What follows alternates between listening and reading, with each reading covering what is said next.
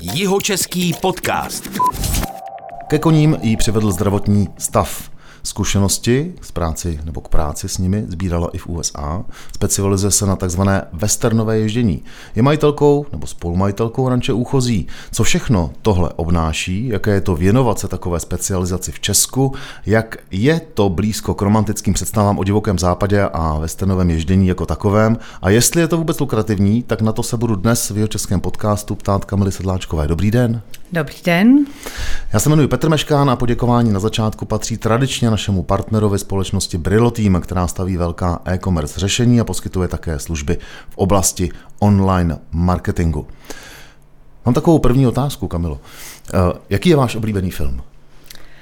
No, můj oblíbený film, to se nedá říct jako jeden. Je to určitě o koních, o zvířatech, o si. přírodě.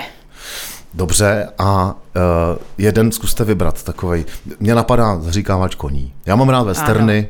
Ano, zaříkávač koní. Asi jste uhodil hřebíček na hlavičku, protože uh, ten, kdo pomáhal s točením uh, toho filmu, byl Joe Walter, hmm. nejlepší horseman Ameriky, u kterého jsem byla na tréninku a který navštívil i náš ranč. Takže to je pro mě top trenér a je to psycholog koní, který rozumí koním tak velice dobře, že eh, dělá to celý život a musel teda přejít učit i lidi, hmm. protože mu bylo líto těch koní, když on je výborně najezdil, naučil, ale lidi jim nerozuměli a pak je kazili zpátky, takže přes ty koně přešel trénovat i lidi, ale říká, že lidi trénovat je horší než koně. Joe Walter, uh to je ten, který spolupracoval i na filmu Zaříkávač koní, to byla moje první otázka, ale eh, zpátky teda úplně k vám. Eh, jak vy jste se dostala vlastně ke koním? Je to 17. zpátky, jste mi říkala, to není jako úplně dlouho, ale přece jenom už to nějaký čas je. Není to dlouho, samozřejmě koně jsem milovala, ale měla jsem z nich respekt a dostala jsem se k ním eh, díky zdravotnímu stavu, že jsem měla výhřez plotinky a musí se na plotinku cvičit vnitřní eh, svalstvo zádové. A to mi bylo řečeno, že nejlépe je to na koni. Takže jsem si pořídila koně, co by začátečník. A... Ale nesmíte spadnout. A nesmím spadnout, samozřejmě. A co by začátečník, nevíte, co s koněm, a teď chcete jezdit a nesmíte spadnout. Takže hmm. jsem si hledala trenéry, začala jsem se učit, byla jsem zvídavá, abych se s koněm naučila co nejlepší vztah. A de facto jsem se dozvěděla, víceméně ale v Americe, že ta přiježděnost závisí, že musí být vyrovnaná důvěra a respekt. Nesmí jedno převyšovat druhé, protože kůň nesmí s váma chodit se strachem, protože vás může schodit, nebo vám někam nepůjde a musí tam být zase taková důvěra, aby ty důvěry tam nebylo moc, protože pak si s váma ten kůň zase dělá, co chce. Trošku změním záměr toho, jak jsem chtěl tenhle rozhovor vést, k tomu, jak se vede ranč a co, co to všechno obnáší, se dostaneme později. Pojďme tedy rovnou ke koním a k trénováním koní. Vy jste tady zmínila slovo přiježděnost. Já jsem ještě zaregistroval slovo proježděnost. Jsou to slova, které se používají a co to jako pro mě, pro lajka, znamená? Co to je přiježděnost u koně? To právě znamená to mít důvěru a respekt eh, vyrovnanou, 50 na 50% aby ten kůň vám věřil, vy koni, a respektoval vás, aby eh, prostě jste ho dostal kam potřebujete. A kůň je jednoduchý zvíře a chodí od tlaku. A pokaždý, když vám jde od tlaku, tak musíte povolit, protože kůň chce mít klid.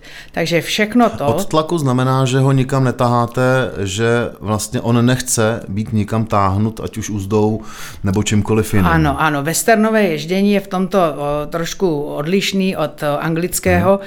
že anglický o, jdou vlastně za uzdečkou, za otěží a o, westernový, tomu se říká neckraining, tak o, se položí otěž a lehce noha venkovní na koně a kuň od toho tlaku odchází, ale ten tlak je třeba řeknu jeden gram, když je právě ten Aha. kuň přiježděný. A k tomu, aby ten kuň takhle fungoval, tak samozřejmě se začíná třeba pracovat prací ze země a vyvíjí se ten tlak tak vysoký, dokud ten kůň třeba neustoupí, že mu řeknu, chci ustoupit zádí, on neustupuje, a roztočím bičík, točím, točím víc, když neustupuje, až ho štípnu tím bičíkem. Mm-hmm. Když ustoupí, přestanu.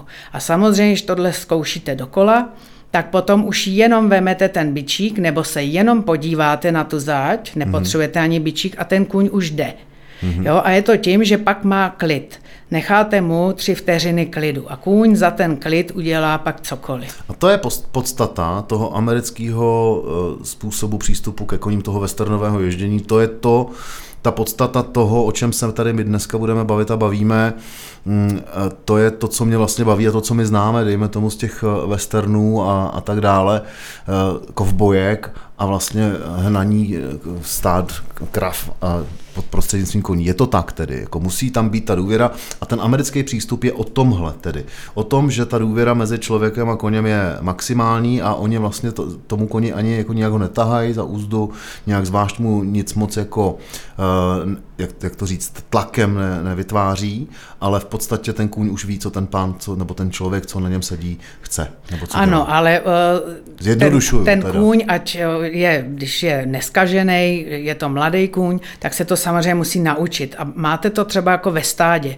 Když je vůči klisna, tak se vlastně podívá na toho koně, ať je to hříbě nebo už člen stáda, podívá a přiklopí mírně uši. A to už je takový náznak uhni se mi. Mm-hmm. Jo, a to je u nás to, že vy si sednete a mírně se třeba natočíte doprava. To jsou ty uši, že nikde netaháte, nikde netlačíte, ale on už cítí jemný ten jakoby tlak. A to jsou ty uši, ty vůči klisny.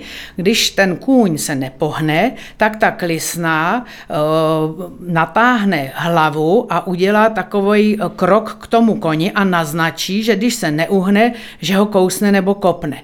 Když to dál nejde, tak se opravdu rozběhne a toho koně buď nakopne nebo kousne. Mm-hmm. Ale to je ve třech vteřinách. Tohle se odehrává ve mhm. třech vteřinách.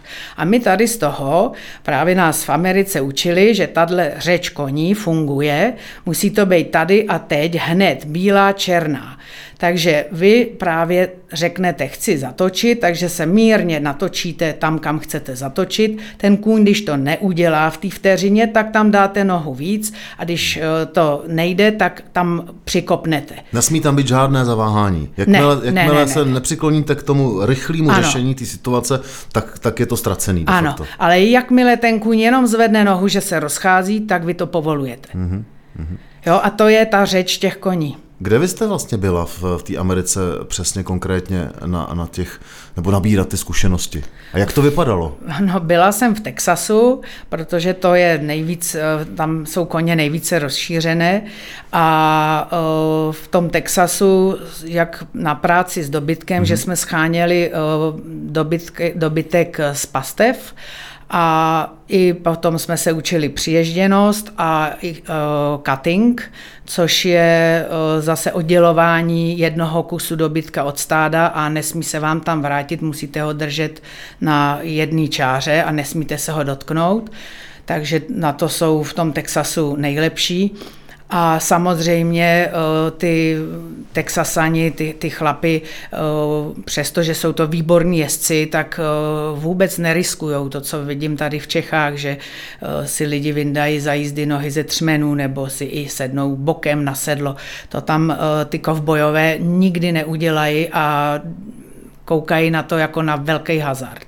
Hmm protože tím ztrácíte kontakt s tím koněm asi, že jo, jestli to dobře chápu. No vy jste zmínila na začátku jméno Joe Walter, to je asi legenda teda, to chápu. Ano, ano. Je to, Co jeden, to je, chlapa? je to jeden z nejlepších horsemenů Ameriky. Vyhrával soutěže v nejrychlejším obsedání koní plus práci na dobytku, což vlastně... Co to je to nejrychlejší obsedání koní? To je, přivezou kamionem divoký koně z prérie. Tam ještě jsou divoký koně? Ano. Aha. Takže jsou to zvířata, které neviděli člověka a uh, oni tam musí věct na koni, protože jinak by je samozřejmě hmm. udupali. Z koně si zalasujou nějaký zvíře, za, za hlavu ho vytáhnou do arény a tam uh, mají vlastně nějaký čas na to, nebo asi dvě hodiny na to, kolik obsednou těch koní.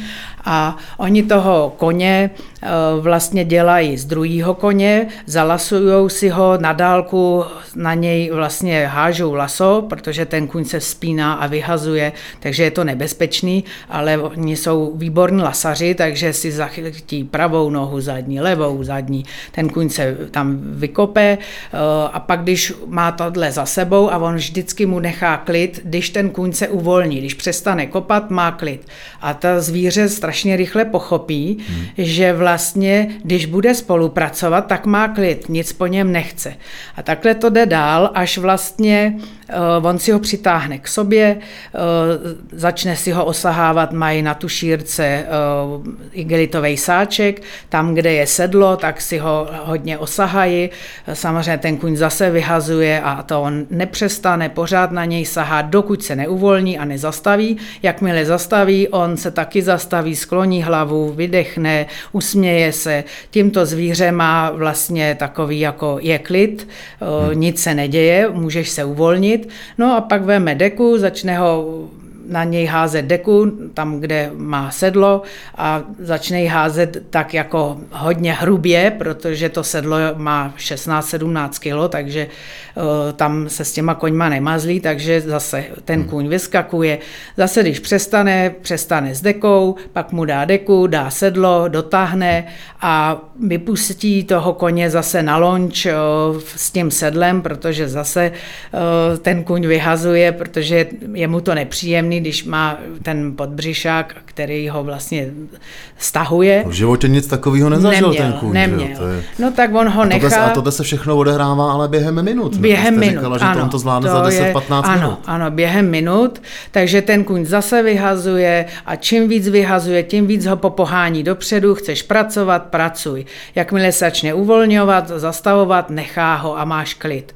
No až potom teda na něj samozřejmě mu dá o, uzdečku, anebo si dělají i z lana jenom takovou parelku, to je kdo jak se cítí a začnou na toho koně vlastně vylejzat, že napřed mu dají nohu do třmenu, začnou zatěžovat ten třmen, že ten kuň se může, některý se lekne, některý si to nechá, pak se jenom ohnou přes sedlo, zase některý uskočí, některý to vydrží, až sedí na tom sedle, První, co je rozhejbání, vždycky do strany, ohnout hlavu a do strany jeden krok a uvolnit. Zase do strany jeden krok a uvolnit. Pak jsou to dva kroky, tři kroky.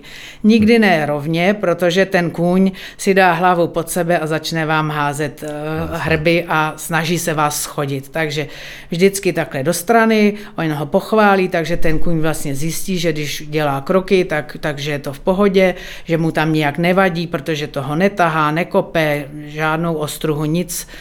A vždycky je tam to, ta odměna pro toho koně, to uvolnění, ten ano, klid. ten klid. Uvolnění a To klid. je proč ten kůň potom je ochotný pokračovat v tom celém ano, dál. Ano. Ne žádný jako násilný nebo donucovací, jak jste říkala, ostruhy, nebo byče, nebo, ne, ne. nebo lasa, prostě svazování, nic ne, takového. Ne. Prostě odměna, ten kůň klid. oceňuje ten klid a, a tu pohodu. Ano. Ve chvíli, kdy mu přijde, třeba po nějakém stresu okamžitým, tak mu stačí chvilka klidu a pak se dá navázat ano. zase tímhletím. Mm-hmm. To je zajímavý. No já si to představuju velmi jako v barvách, protože, jak jsem říkal, já jsem fanoušek eh, westernů a, a těch filmů samozřejmě a tak dále. Mám jako celkem se mi líbí i rodeo, ne, že bych na to koukal, ale tak normálně, že jo. Ty filmy jsem viděl i nějaký o rodeu, takže tohle, to, co vy jste popisovala, eh, znám vlastně z, z těch filmů a umím si představit, jak se kůň nahrbí a vyskakuje v podstatě na všech čtyřech rovně do vzduchu. Eh, má všechny čtyři ve vzduchu a tam sedí člověk, který neví, jestli poletí nahoru dolů nebo do strany a do, co se bude dít. A jestli na něj ten kůň náhodou taky neskočí kopytama, to všechno tam samozřejmě v tom je, že jo? To se může stát. Bohužel je to obsedání koní je nebezpečné a musí to dělat lidi, kteří ví, co dělají. Hmm. A umí padat asi teda taky. Ha. No, ten, kdo to umí jako s tím koněm, tak většinou nepadají. Jo. Hmm. Ale samozřejmě i to se může stát, hmm. jako ne, že by i tady Joe Walter byl polámaný, i, i páteř několikrát. Jo. Jo. Takže stane se to i těmhle výborným hmm. uh, trenérům. Joe Walterovi je přes 70. Přes 70. Takhle, teď ještě se chci, teď jsme se bavili o tom, jak vypadá, uh, dejme tomu, krocení divokého koně, to je dobrý. Uh, zkusila jste si to někdy? No takhle divokýho koně ne, jenom hříbat, co se narodili u nás a to nebyli divoký, ale pracovala jsem s jednou kobylou, která byla šestiletá a neměla důvěru k lidem, bála se lidí.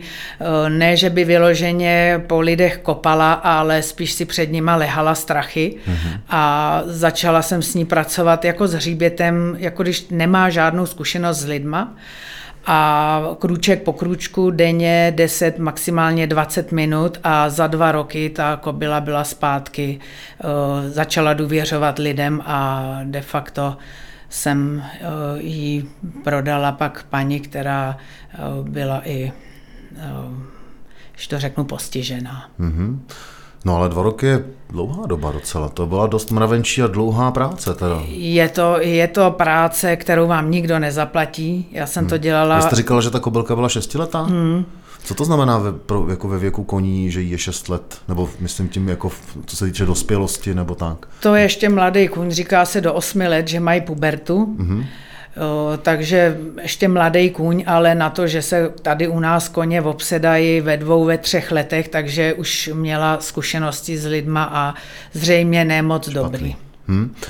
Když jsme uh, takhle u těch koní do, do detailu, co vlastně, nebo jaké, jaké, s jakými koňmi vy máte zkušenosti a co, bavíme se taky hlavně o westernovém ježdění, jaký, mm, jak, jaký koně se vlastně pro to westernové ježdění používají? Co to je za koně? Jsou to ty pony, eh, co, co znám zase já z westernů a z těch knížek. Eh, ty strakatý, ty nejsou úplně velký, jestli ano. to dobře chápu. A, a je jim podobný. Podstata těch koní, tak jako já, like, když na to nahlížím, je, že jsou menší než klasičtí koně. Ehm, může se to tak říct, to je podle toho, do jakého ehm, odvětví westernového ježdění toho koně máte. Ehm, jsou pležeroví, které chtějí vysoký koně mm-hmm. nebo vyšší, ale samozřejmě jako 180 cm nemají. Ty westernové koně se můžou pohybovat od 130 do těch 170 cm, jo? Mm-hmm. podle toho na jakou disciplínu. A jinak se tam využívají paint horse, quarter horse a apaluzy. Apaluzy jsou ty tečkovaný. Hmm. To ty pony, jako jak já říkám, samozřejmě z knížek, že jo? No, oni, oni zrovna ty apaluzy jsou vyšší, jako ty mají těch 150 hmm. cm a výš, jo? ale samozřejmě, když to srovnáte s, s koněm 170 cm, tak jsou nižší. Jo? Hmm. hmm. Oni mají pohodlnější chody, protože tady ty americký plemena nezvedají tolik nohy, protože Aha. se šlechtili vlastně pro práci v terénu a kolem ranče a s dobytkem. Takže víc jako líp odpružují. Tak, takže oni nezvedají ty nohy taky jako táhnou u země, tudíž na takový třeba celodenní klusání e, ne, vás nebolí záda, jako třeba frýský kůň byl vy, vyšlechtěn, že jo, aby krásně ta kadence no, byla pěkná a, a panstvo mělo hezký pohled, Aha. ale zase tady ale na tom, na tom koni celý den klusat, tak asi vaše páteř by vám nepoděkovala. Hmm, hmm. Uh, když jste to řekla, já se skočím zpátky. A co vaše páteř? Poděkovala vám za to, že jste začala jezdit? Jo, jo, jo. Mně se záda zlepšily. A spadla já jsem, jste někdy? Spadla jsem, to hmm. nebudu říkat, že ne, několikrát, ale o, jako záda vydržely.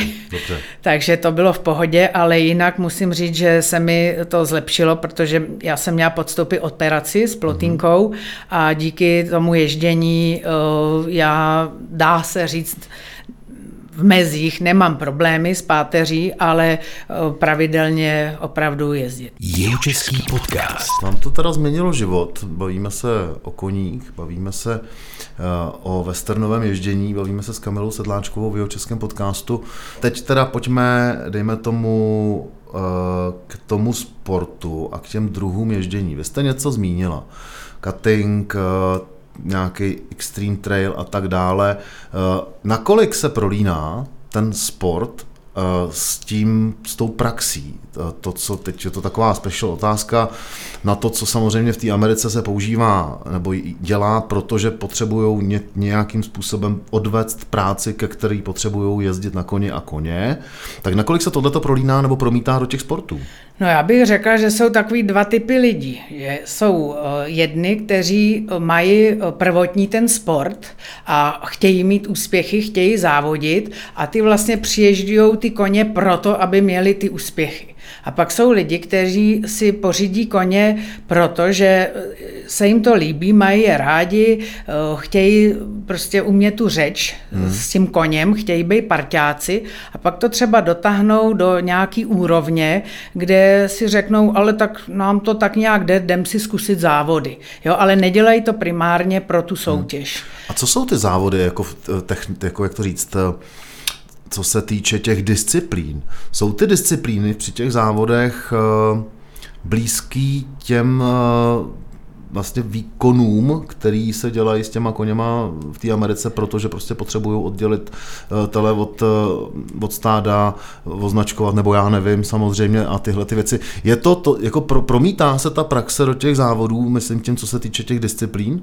Nějak? To určitě, u, u toho dobytka určitě, protože vlastně to tam vzniklo, že ty honáci uh, mezi sebou soutěžili, Jasně. kdo udělá nejvíc telat, kdo jich nejvíc označkuje, ano. nebo nebo zalasuje, nebo oddělí, nebo je udrží co nejdíl od stáda. A to je samostatný sport? To je samostatný sport, eh, ten dobytek, ale ještě to má eh, několik, samozřejmě je, je ten cutting a team sorting a je, je toho více druhů. Mm-hmm. Jo. Eh, to samé jako na ježdění bez toho dobytka, takový to drezurní ježdění, tak je taky westernová drezura, pleasure, jo, pak jsou zase ježdění, kde máte překážky, tím nechci říct, že to je jako pardubická, ale jako když si představíte takový agility pro psy, to je mhm. ten extreme trail, pak je trail normálně na, na, na hale nebo na jízdárně a na to jsou vždycky jako eh, ten kuň eh, jiný typ, když to hmm. řeknu. Jo. Já jsem ten Extreme Trail, teda mimochodem, vy jste říkala, to není překážkový běh jako, jako velká pardubická, já jsem se na to díval, eh, to teda má velký pardubický opravdu hodně daleko, protože kromě tempa je to úplně jiný překážky jsou tam jiný, ten kůň musí být, je tam, tam z toho na mě vlastně nejvíc vykukovalo to, co, o čem vy od začátku mluvíte, a to je ten klid toho koně. Ano. Z toho X-trailu teda. Mm-hmm. Protože tam teda krom toho, že se ty, na těch koních jezdí přes různý e, pomalu přecházející překážky po schodech, do skály, co jsem tam viděl, brodí ho e, různýma takovýma jako brůdkama a tak dále, tak jezdí na něm, ale zároveň ho i vodí. Mm-hmm. Takže a celý je to jako hodně na pohodu. Jsem, jako, že to není jako žádný, že by to museli rychle odběhnout nebo to nějak jako rychle ho provést, ten eh, jezdec i ten kůň by na, museli tam něco hrotit. Tohle to na mě fakt působilo klidně. Teď jsem si to uvědomil zpětně, že jsem na to koukal, když jsem se připravoval na rozhovor. A je to tak teda asi. Je, ale on se tam třeba jede tady na tom Extreme Trailu i Cowboy Race, mm-hmm. což je právě na rychlost. Jasně. A uh, ty překážky se musí překonat v rychlosti, ale to už musí být dobře přiježděný koně a uh, jdou tam uh, závodit jenom lidi, kteří jezdí ty vyšší soutěže.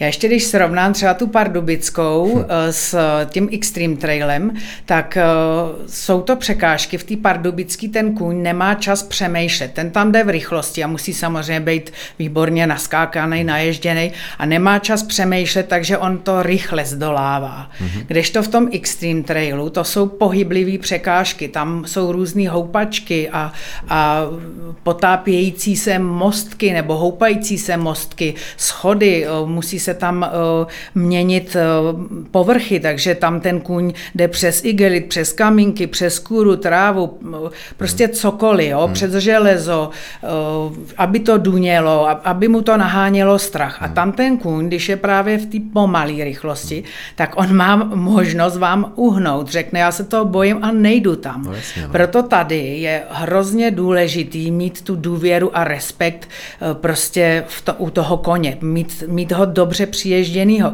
protože jinak ho tady na to nedostanete, protože kůň v přírodě to obejde nebo přeskočí, on vám na to nestoupne. To my lidi jsme si na ně vymysleli jo? a oni to dělají pro nás. Hmm. Takže ten Extreme Trail... Vy jste se toho X-Trailu zúčastnila. Ano. Jak je to dávno?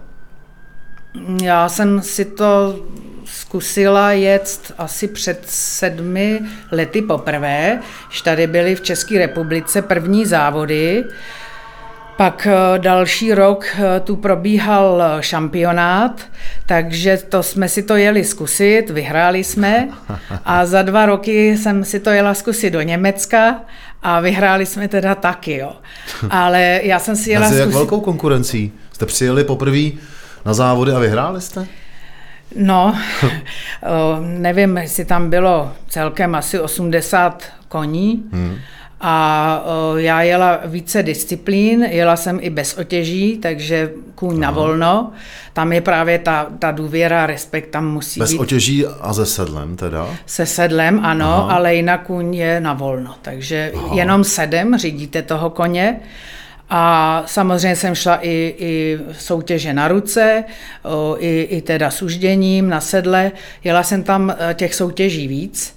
A i když ten jejich eh, vlastně mm, šampionát probíhal během celého roka a jeli celkem asi dva nebo tři závody před tím eh, konečným závodem, tak eh, my jsme tam pozbírali tolik bodů, že jsme teda hm. je tam porazili a Němci moc dobře na to nekoukali. Já jsem asi si říkal, Protože to, oni Němcem nás- Asi to jim nešlo pod kníry. asi Oni moc. nás s tím koněm ani před závodama, i když jsme tam přijeli o dva dny dřív, do, na tu trať nepustili s koněm, my jsme si to směli projít mm-hmm. jenom jako lidi a byly tam překážky, které jsme v životě neviděli. Eh, Říká se tomu eh, jako vyplovoucí vor, eh, protože to je bazének, kde vám plave o, jakoby vor hmm. a ten je různě provrtaný a když ten kůň na to stoupne, tak zajedno se to s ním potopí pod nohama a ještě na něj vystříkne do vejšky třeba metru o, voda, takže to každýho koně vyleká hmm. a když na to jdete poprvé, tak většina těch koní uskočí a hmm. fakt to tam dalo hodně málo koní a já jsem tam měla dva svoje koně a ty to teda zvládli, což, což jsem měla radost, že to, co nás učil Joe Walter, mm-hmm. právě, že ten, ta důvěra a respekt, mm-hmm. že jsem si tam mohla ověřit, že, že to tak mám. Jak dlouho jste tyhle ty koně, s kterými jste uspěla na této soutěži, trénovala? Tak s tím, co jsem vyhrála, jsem si koupila dvouletýho neobsedlýho a jako začátečník jsem na něm udělala plno chyb, takže jsem taky toho hodně opravovala. Ale na té důvěře jsme hodně pracovali a respektu. No, já si myslím, že tak 8 let. Hmm. Pro mě nebylo primární jezdit závody, pro mě bylo hmm. hlavní mít parťáka hmm. a mít uh, v něm fakt důvěru, protože když jsem byla po té uh, plotínce, hmm. uh, tak mi nohy nechodily hmm. a já jsem se rozhejbávala na koni, takže hmm. jsem musela mít stoprocentní důvěru, že ten kůň mě neschodí. Hmm. Tak uh, pro mě primární bylo výborně přiježděnýho koně a až když jsem ho měla výborně přiježděnýho, tak jsem šla ty závody si zkusit. Hmm.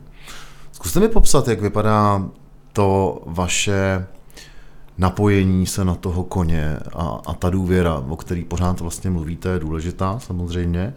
Pro moji představu toho, jak, jak vlastně byste, zkuste mi popsat, jestli to jde, jak vypadá uh, vaše komunikace s tím koněm, ke kterému máte tu, tu vlastně maximální důvěru, o kterém víte, že to je správně, že si rozumíte, co, co, co vlastně mezi váma je? Když přicházíte, jako, je to, je to, teď budu plácat, jo, je to telepatie, nebo je to, jako vy, vy jste mluvila samozřejmě partnerství, tak je to o vztahu, tak jak je prostě mezi lidma, že když jsou dva partneři, tak jsou na sebe nějakým způsobem navázaný, taky nemusí do určitý míry spolu samozřejmě komunikovat verbálně a stačí, mm-hmm. že, že jako o sobě vědí. Tak jak to je s tím koněm?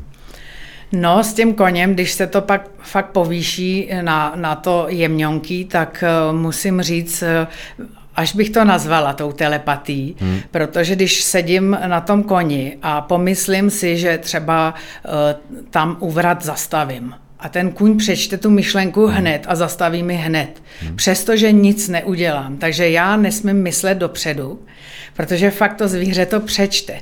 A musím prostě zastavit nebo zatočit v tu chvíli, když mě to napadne.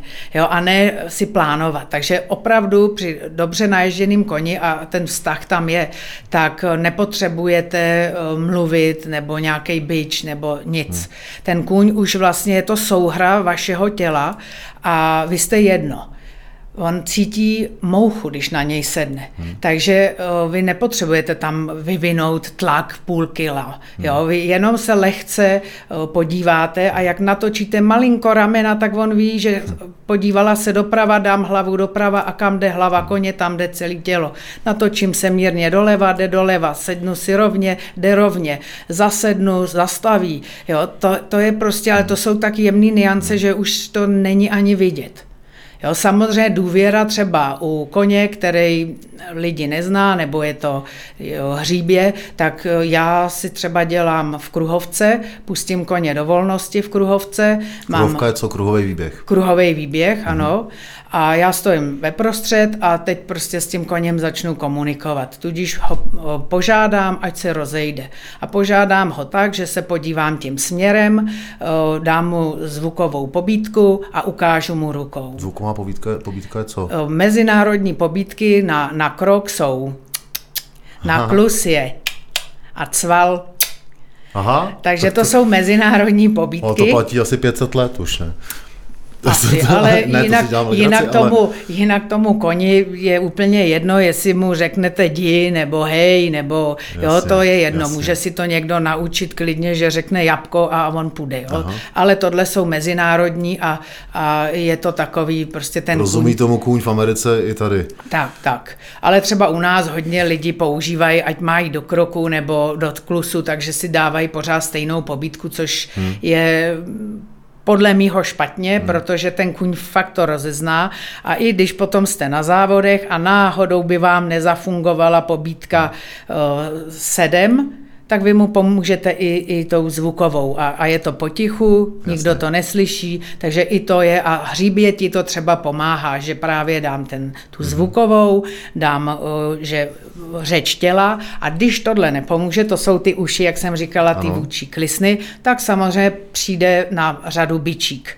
Jo, že zvednete bičík. No ale to musí to hříbě v té kruhovce, jak říkáte, vědět, že po něm něco chcete a jako jak to říct eh, slušně, eh, mít vás trošku v merku, nebo eh, vás, jako, jak to říct, nekašlat na vás. Mít pozornost, ano, a o Vědět tu si vás, řeknete. Že, že, po, že po něm vůbec jako něco chcete, no, ale protože o tu podle mě hříbě jako tomu jste šumák, že jo? Samozřejmě, ale to je, jako, ta, to je jako ten kůň, jak jsem vám říkala, jo, jo. udělá uši, natáhne hlavu a kousne ve jo. třech vteřinách. Takže vy se musíte chovat tak, já mu ukážu, ukážu mu rukou, nejde, dostane bičíkem. Aha. A tady to se vlastně stupňuje ale dolů, takže když řeknu, ze začátku musí dostat bičíkem, pak už stačí mu jenom ukázat a dát tu slovní pobítku. Mm-hmm. Bičík nepoužíváte, pak už stačí jenom ukázat. Mm-hmm. Pak už nemusíte ani ukazovat a jenom se kouknete tím směrem. Mm-hmm. Jo, a to je právě jsou na tu jemnost, mm-hmm. že vy musíte vždycky požádat toho koně jemně mm-hmm. a když nereaguje, protože to třeba nezná a nebo nechce, tak jít do toho kousnutí. Mm-hmm. Ale jakmile zareaguje, tak já nemůžu tam držet ten byč pořád. Já musím mm-hmm. i hned zvadnout, mm-hmm. sklidnit se, vydechnout, protože ten kuň to udělal, mm-hmm. tak má klid. Ale samozřejmě u koní funguje to, vy zařadíte jako v autě rychlost, dáte tam krok a ten kuň, dokud to nezměníte, musí jít krokem. Mm-hmm. Aniž mu držíte ten byč za zadkem. Jo. Dokud to nezměním. Takže když mu řeknu zastav, tak musí poslechnout a se zastaví. Ale to zase se učí, že on třeba nezastaví, neví, otočí se, otočí, tak já ho několikrát otočím, až když zůstane stát, já zase vydechnu, zasměju a ten kuň už ví, aha, tak chtěla zastavit. Takže oni strašně rychle se to naučí, jo. ale vy musíte být čitelný, bílej nebo černý, ne šedivý. Jihočeský podcast. Bavíme se v Jihočeském podcastu s Kamilou Sedláčkovou o westernovém ježdění. Teď přichází pár dotazů eh, jako praktických, vy jste tady zmiňovala teď byčík, jo, třeba. Tak je to takový ten jezdecký byčík, takový ten s tím krátkým koženým na konci, a nebo je to ten byč, co měl Indiana Jones?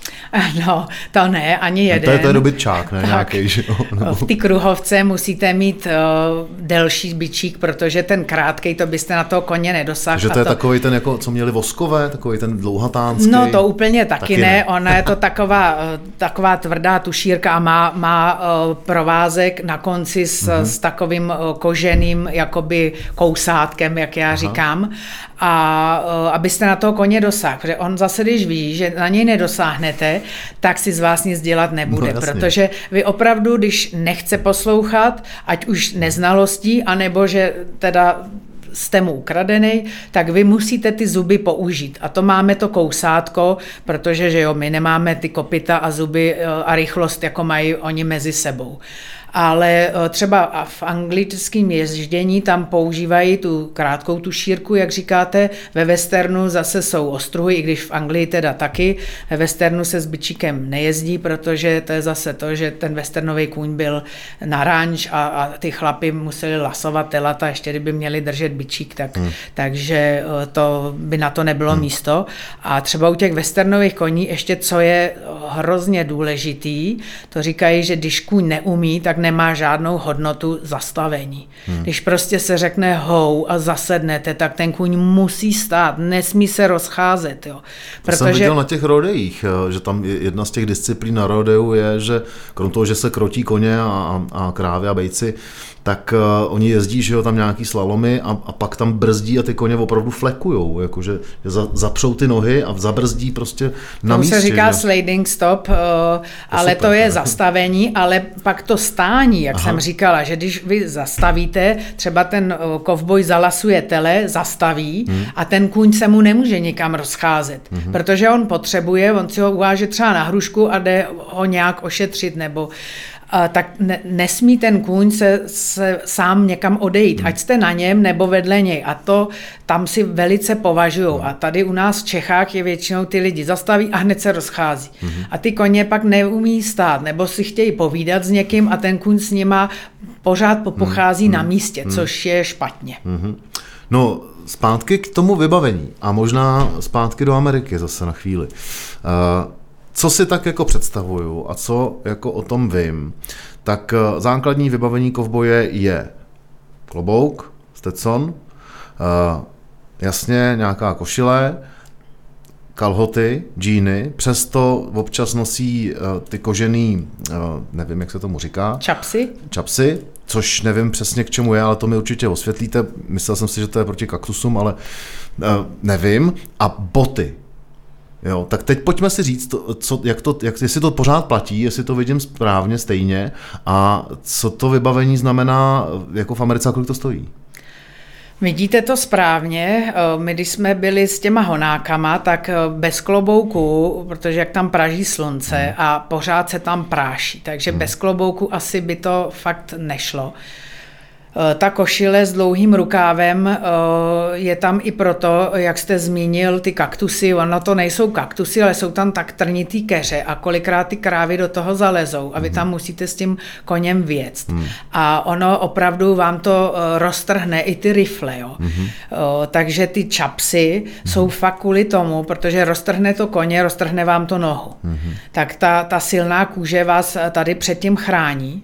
A boty eh, to jsou samozřejmě speciální, aby když náhodou by i ten kovboj spadnul, aby ta bota se tam nezachytla. Takže to musí mít určitou výši podpadku, hladká podrážka a samozřejmě je to jako přes ty lejtka, aby se vám nešpinily kalhoty a i, i jako nevylejzaly kalhoty, protože když jedete v krátkých botech, tak vám ty, ty rifle eh, vylezou eh, z kalhot. Takže tvar té boty, tak jak si představujeme, já vím, jak ty boty vypadají, dokonce mám kamaráda, co si odsaď přivez, protože tam jezdil tohleto ježdění, tak je daný samozřejmě tím, aby vypadl z toho třmenu, že jo, správně ta bota, ne, nezůstala tam zachycená, takže proto do špičky, i tvarovaná podrážka s nějakým jako podpadkem, že to není frajeřina, že jo, ano, asi. Ano.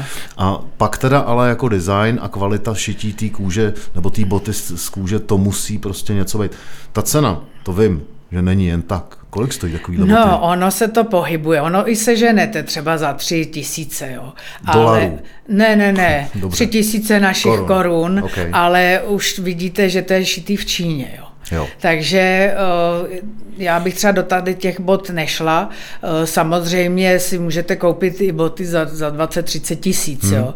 ale taková ta normální bota pro to běžné ježdění kolem těch pěti tisíc, Hmm. půl, jo, to jsou už docela kvalitní eh, boty a je jedno, jestli je do špičky nebo hranatá špička, to už komu co sedí, Mhm. ale ty boty jsou stavěný tak, že oni mají tu patu tam, jste tam vlastně tak volně, že i kdyby se vám ta bota zachytla v tom třmenu, tak, tak se vám nepouznete. vyzuje. Jo. Jo, a, a, prostě vypadnete. Mm-hmm. Takže fakt uh, doporučuji eh, žádný botasky, kozačky, to není to mm. dobře a už vůbec ne hrubá podrážka. I když ty třmeny ve westernu jsou široký, není to jako v Anglii ten úzký třmen, který se vám do té podrážky může i zaseknout, ale pořád je to uh, nebezpečný. I, I vlastně tu nohu v tom třmeni máte uh, jenom uh, jednu třetinu tam zasunutou, uh, máte třmen tam, kde máte nejširší tu plosku mm-hmm. jo, a prošláplou patu. Když, mm-hmm. kdyby něco, tak vám prostě ta noha vyjede ven. No, bavíme se tady o tom eh, oblečení a vybavení, co má člověk na sobě. Jsou tady moderní technologie, jsou tady moderní materiály, ale podle toho, co vy mi teď říkáte, jak se o tom bavíme, tak tady v tomhletom mm, oblečení do westernového ježdění a vůbec jako i v Americe eh, se vlastně nic moc asi nezměnilo. Tam je to pořád o nějaký jako starý kvalitě kožených bot, eh, džín, džín klasický kvalitní džínoviny, mm, kožených eh, těch, jak jste říkala, čapsů. Čapsy a eh, košilí zase z džínoviny, že jo, a stetsonů z nějaký plstě, nebo... No ono takhle, třeba v pležerech, eh, tam eh, se to trošku změnilo, že ty ženský teda hlavně už mají takový ty slim halenky, lesklý a vykládaný kamenama mm-hmm. nebo uh, zla, jako zlatem, mm-hmm. stříbrem, uh, protože na ty, na ty soutěže, mm-hmm. na ty show, oni se vystylujou Samozřejmě. do barvy s koněm, Samozřejmě. takže sedí uzdečka se s, Jasně. s pod sedlovou dekou a s košilí hmm. a tam to vypadá jako jinak samozřejmě, ale ty kovbojové, co dělají s tím dobytkem, tak to je klasická košile, hmm. rifle a klobouk. Hmm. Mám jedny džíny z Ameriky už dlouho a je to úplně jiná džínovina, než eh, co se koupí dneska, nebo co se tady dalo koupit. Je to opravdu tak. Jako, máte stejnou zkušenost? A- Ano, o, musím říct, že mám taky kalhoty několik let už a o, denně na koni a pořád nejsou děraví. Jo? A to, kdybych si koupila tady v Čechách, tak nevím. To si myslím, že za dva roky je můžu vyhodit. Jaký máte boty? Máte boty z Ameriky? Mám boty v Ameriky, měla jsem Justiny a teď, teď se nespomenu, jak se... Máte zdobený? Jsou zdobený, tam, tam jsou v různých barvách, mám zelený, červený, modrý. Jo, ten spodek je vždycky buď hnědej nebo černý mm-hmm. a nahoru, co vám jde, tak to je barevný a různě vyšívaný. Může to je vyšívaný bíle, modře, zeleně. To je pak, co se komu líbí. I jsou různé dílky těch bot, jsou vyšší, jsou ni- nižší. Ty vyšší většinou mají díry o, na dva prsty, protože aby se vám dobře nazuli, Aha. tak o, si tam zasunete prsty, aby jste prostě do nich dobře vklouznul. Dobrý. Uh, jedna věc je vybavení jezdce, druhá věc je vybavení koně. Uh, tam je to jak, uh, co se týče uzdy, sedla a deky. Moderní materiály, nebo je to pořád, eh, jak to bývalo? No, jsou i moderní materiály, dělají se dneska uh, různý neoprenový třeba deky, mm-hmm. jenom na trénink, eh, že se to dá ostříknout vodou, ale já třeba úplně nejsem zastáncem té deky, protože když se ten kuň spotí, tak ona vrže. Aha. A mě to třeba vadí. Jo? Je, je to dobrý, říkám, na ten trénink, když to má ten kuň mm-hmm. půl hodiny na sobě, ale třeba jít Ten s tím... neopren teda, Ten neopren, mm. ale jít s tím třeba čundr celý den, tak myslím si, že to ani není pro toho koně úplně dobrý, ale jinak jsou to deky klasický dole s beranem, eh, sice teda díl schnou a nejdou takhle ostříknout jenom vodou, ale na ty delší eh, tratě nebo na ty čundry a delší tréninky mám radši ta, tu klasiku teda, jo. Jinak jsou dneska různě tvarovaný už podle koně, podle kohoutku, nebo jsou rovný, nebo jsou vyřízlí na kohoutek. To už je taková škála, že eh, si každý vybere, jo, jsou dlouhý koně, krátký koně, takže podle toho jsou i, i velikosti těch dek. No sedlo, zase těch westernových je strašná spousta, jo, podle toho, jestli je to na, na raining, trail, nebo na, na nějaký ty honácký práce, cuttingový. Předpokládám, že se dělají i na míru. Dělají se i na míru, eh, změří se kůň šablonou Hmm. a, a sedlář vám to udělá na míru, ale já třeba musím říct, že co máme sedla z Ameriky, tak eh, já si to vynastavím dekou a jde na každýho koně. Hmm. Takže když je kůň menší, drobnější, dostaneš širší deku, tlustší, hmm. A musím říct, že ona ta kostra je pohyblivá, takže ono vám to sedne na každýho koně. Samozřejmě musíte u, uspůsobit, že když je třeba krátký kůň, tak mu nemůžete dát dlouhý sedlo, aby to hmm. měl až přes bedra. No tam jsou minimálně dvě kritéria, jako aby to sedlo sedělo koni a aby se na tom sedle dobře sedělo jezdci. Ano, že jo? ano, tam Vy teď se- jste říkala, primárně jste zmínila, aby to sedlo sedělo na koně, to teda cením, ale zároveň se vám na něm musí sedět asi dobře, že jo? Tak musíte ještě taky jako zohledňovat to, aby to sedlo bylo pohodlné pro vás. Já jsem to vnímal původně, že to bude v obráceně. Že budete řešit, aby se vám na něm dobře sedělo a pak dobře bude sedět na koni. Ne, ono se s, eh, měří obojí, hmm. protože to posedlí je důležitý. Každý má jiný pozadí hmm. a tam se to rozlišuje právě velikostí. Takže malý dítě, že jo, má malý zadeček, takže hmm. mu stačí malý sedlo a pak nějaká korpulentnější dáma eh, potřebuje to posedlí eh, větší. Takže samozřejmě to se uspůsobuje jak koni, tak člověku. A pak už je to, jestli si, když si teda necháváte vyrábět, jestli dáte světlou tmavou barvu, jestli to chcete vyložit stříbrem nebo jenom vyrazit nějaký ornamenty tam, někdo si nechává růže. Napadlo mě tak, jak se dělají eh, třeba boty na míru, že se dělá otisk, dělá se otisk zadku? Ne, to ne teda. Pardon. Dělá se otisk hlavy na klobouk.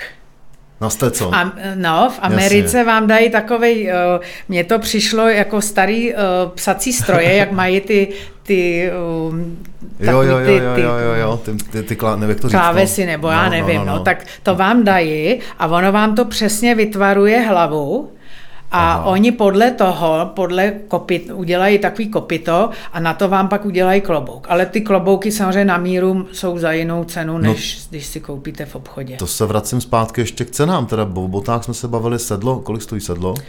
Sedlo tady u nás, průměrný sedlo, westernový jako takový lepší, 30, 40, 50, 60 tisíc nový. Hmm. Když chcete se stříbrem, tak musíte počítat 100 a vejš. V Americe je to levnější, nebo ty ceny jsou V stejné? Americe je to o něco levnější, protože tam toho je dost, ale ono zase, když si to necháte poslat a zaplatíte clo a poštovný, tak ono to vyjde tak nějak. Dobře, a teď ten klobouk? Já bych si takový klobouk teda přál, jako celý život, teda si myslím, ale uh, Ono zase, ty klobouky, zase je, je jich celá řada, jo? Jsou, jsou takový ty plastový, takový jako na, na léto, že jsou prodyšnější, hmm, hmm. ale musím říct, bolí z nich hlava, když právě hmm. on vám nesmí spadnout, totiž hmm. při té soutěži. Jo.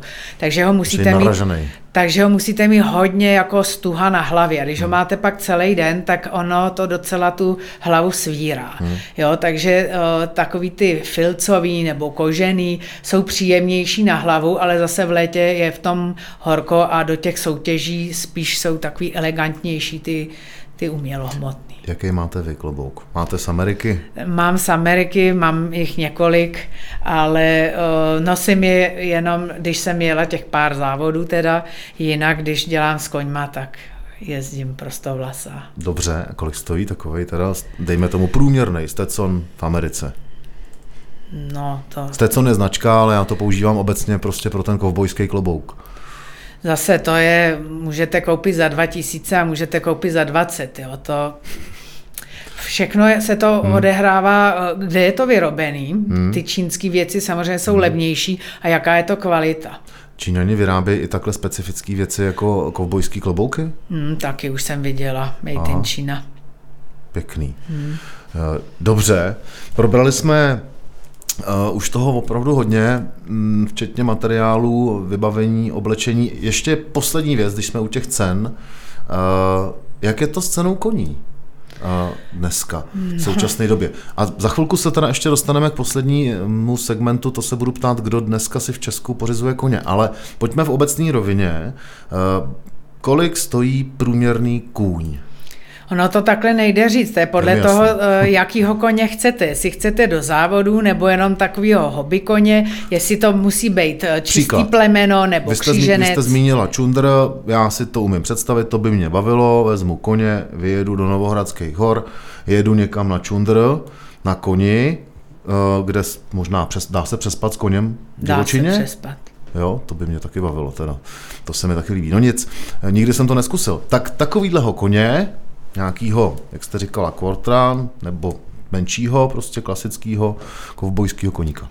Tak když budete chtít na čundr, to musíte mít koně vyrovnanýho, který s váma překoná ty mosty, řeku, eh, dostanete se na skálu nebo do nějakého úzkého prostoru, kde musíte vycouvat, takže už musí být dost dobře přiježděný a abyste byl bezpečný, tak eh, jako pod 100 tisíc ho nekoupíte. To je pořád asi stejný, takhle jsem to tušil samozřejmě.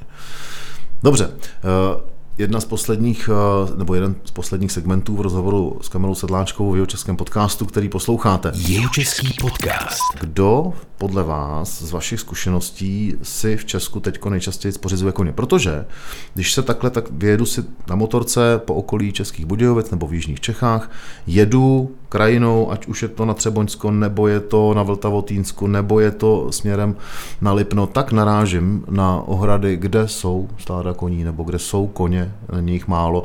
Takže mám pocit, že těch koní jako v, tady v, v okolí je dost. Tak eh, co to je za koně a kdo si v Česku pořizuje koně? No dneska je opravdu těch koní hodně.